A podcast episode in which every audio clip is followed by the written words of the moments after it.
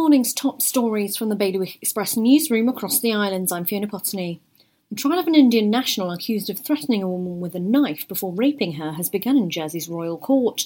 The man was on a business trip in Jersey at the time of the alleged offence. He's said to have met the woman in town before both walked to his hotel. The woman claims the pair had consensual sex, but that she wanted to stop when she noticed he was married. It's then she says he became angry and raped her. The trial continues this morning.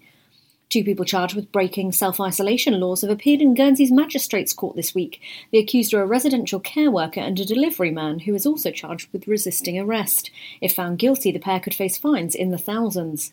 Firefighters were called to a Jersey beauty salon filled with smoke yesterday afternoon after towels caught fire in a tumble dryer. Investigations into the cause are continuing, but it's believed the blaze was caused by the combination of high heat and oil soaked into the material. And Alderney is moving towards its version of the new normal. The island is in the process of relaxing travel and will be following Guernsey's system and is also looking at implementing a swab testing regime. Politicians say it's important for the island to be able to open up for both economic and mental health reasons. For more on all these stories, visit bailiwickexpress.com. Your weather now dull and drizzly this morning with winds of up to force 7 and a top temperature of 22 degrees. That's the Bailiwick Radio News, sponsored by HR Now.